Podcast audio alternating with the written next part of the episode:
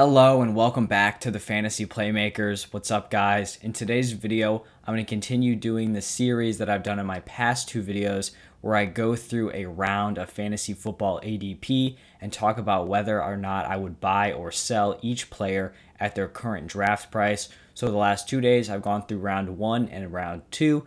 So, today it's time to go through round three. While you guys are watching this video, if you're enjoying the content, please just leave a like and subscribe to the channel. That would really help support me, and I would appreciate that a lot. But let's jump right into it. Got to start off with the 25th overall pick, and that is currently CeeDee Lamb. And this is going to be a hard sell for me. I did a video a few days ago talking about the biggest bust in each round, and CeeDee Lamb was my biggest bust from round three.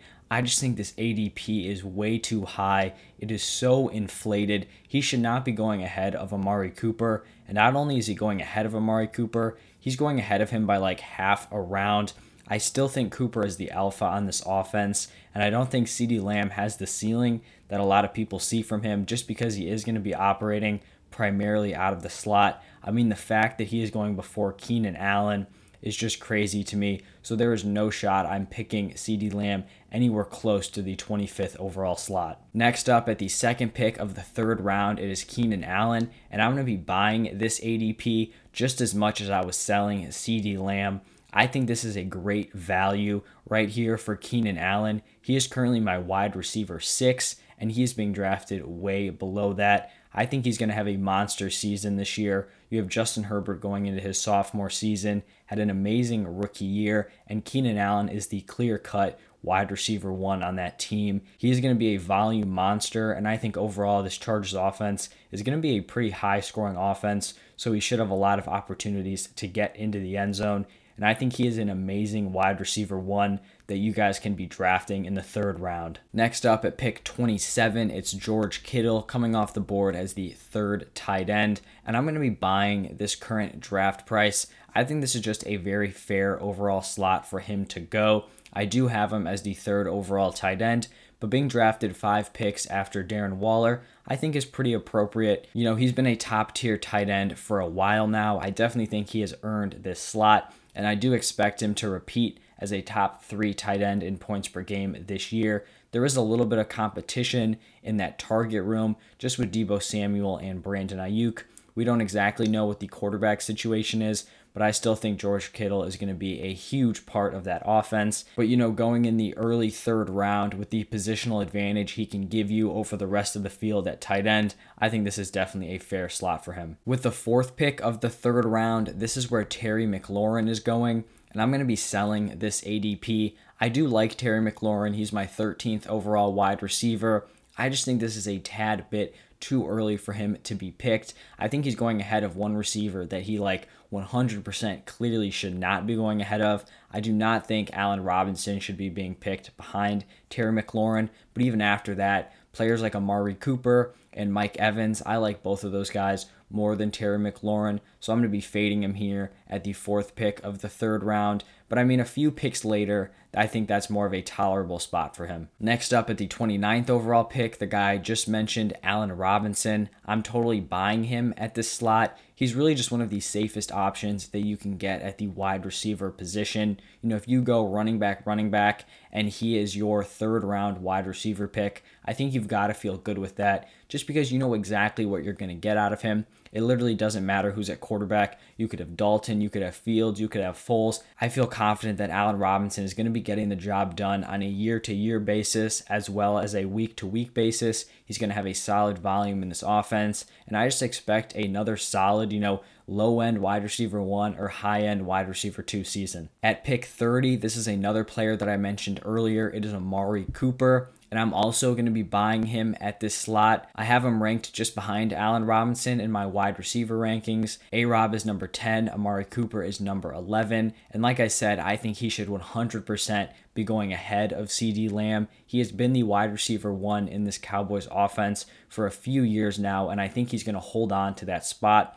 Also, he operates outside far more than CeeDee Lamb did, so I just think he has a much higher ceiling than Lamb. And with Dak Prescott back, I'm expecting a huge year from Amari Cooper. We saw in that stretch when Dak was healthy, Amari Cooper was putting together some really impressive performances. So I'm excited to see what he can do this year with a full season of Dak at QB. At the 307, we have the first running back coming off the board in the third round, and it is J.K. Dobbins. And I'm going to be selling him at this current price. I do not think he should be going ahead of running backs like Swift and Chris Carson. And as you can see, Chris Carson isn't even being drafted in the third round. He's being drafted in the early fourth. So there's no shot I'm spending a mid third round pick on J.K. Dobbins when I could be getting a guy like Chris Carson half a round later.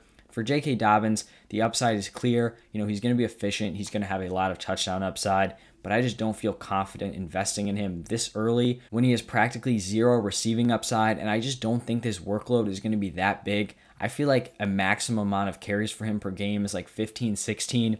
And I think more in that like 13, 14 range is more realistic. And without that receiving work, he just becomes so touchdown dependent. And that's just something that I'm going to be selling at the 31st overall pick. At pick 32, it's going to be Robert Woods, and this is going to be a buy from me. I think pretty similar to Allen Robinson. You know exactly what you're going to be getting out of Robert Woods. You know, maybe I would pick guys like Mike Evans ahead of him, but I still think, you know, you can't go wrong with him here just because he is so safe He's been a wide receiver two for the last three seasons, and I think he's going to easily repeat this year and has wide receiver one potential now that Matthew Stafford is coming in. So I'm very high on Robert Woods and really couldn't fault you if you want that security here in the third round. At the 309, we have the second and also the last running back of the third round, and it is D'Andre Swift and I'm going to be buying him here at this slot. I know there's definitely concerns with the Lions offense as a whole. You know, they're definitely not going to be scoring a lot, but I do think Swift's role in the receiving game is definitely going to carry him. You know, I may not like him as much in standard scoring, but I mean, half point PPR, PPR scoring, I think Swift will really have a very solid season just because he's going to need to get the ball by default. You know, there's no way the coaches can screw this up unless somehow they give Jamaal Williams the starting role, which I just don't see happening. There's just not a lot of players on this team that can really make plays. Swift is one of those guys that can make plays, and so I just think they're going to be forced to use him, even if last year they didn't want to. And obviously, it's new coaching staff, and so I do think Swift will have a very solid season this year just because of that role in the receiving game. We're back to the wide receivers here at pick 34, and this is where Mike Evans is being taken. And I think this is a pretty fair slot for him. I'm going to be buying him at this current ADP. I actually have him in my top 12 receivers. He's right at the end at the number 12 guy, but I think he's going to have a big year. I'm buying into this Bucs offense, especially like the wide receivers and the quarterback position, not as much the running game, but just this passing offense as a whole is going to be super high powered, and I think Mike Evans is going to be the number one option for Tom Brady. He's a great red zone threat, a guy with big playability, and so I just think his skill set matches up perfectly for you know a very explosive offense that has a lot of weapons because he doesn't need all that volume to perform. So this is definitely going to be a buy for me here. We have the first quarterback coming off the board here at the 311. Obviously, it's going to be Patrick Mahomes, and this is going to be a hard sell from me, almost as hard of a sell as CeeDee Lamb going in the early third. I'm just not willing to spend a third round pick on a quarterback. When you look at the quarterback landscape this season, there are so many solid options. I mean, players that you can get in the fifth round Lamar Jackson, Kyler Murray, maybe Josh Allen's going earlier, but I mean, Kyler and Lamar as a fifth round pick, I would much rather have that ADP than Patrick Mahomes here in the third.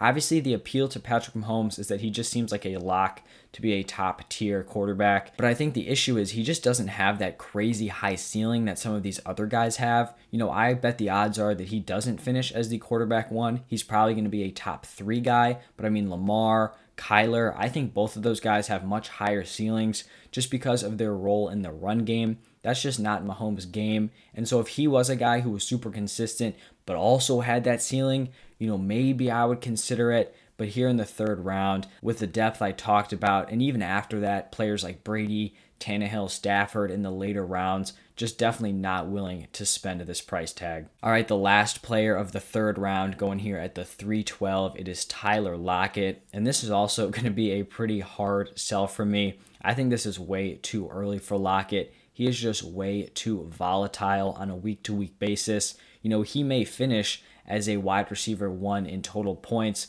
but it's going to come from like three or four weeks in a season. And that is just not what I'm going to be looking for at the wide receiver position, especially in the third round. That guy's probably going to be my wide receiver one, and I just can't have that. I think I'd probably take like five or six receivers in front of him that have yet to be picked just off the top of my head. Julio Jones, Cooper Kupp, Diontae Johnson, DJ Moore as well. So definitely would not be picking Tyler Lockett here at the 36th overall. So definitely a sell for me. So that was my buy or sell for the third round picks 25 through 36. If you guys enjoyed the video, please leave a like and subscribe to the channel. Let me know your thoughts down below. Do you agree with who I was buying in on or selling? Whether or not you agree or disagree, let me know your thoughts down below in the comment section and I'll respond to everyone. But that's going to wrap it up for this video. If you haven't seen rounds one and two, make sure you guys go check out those videos and then stay tuned in the next two days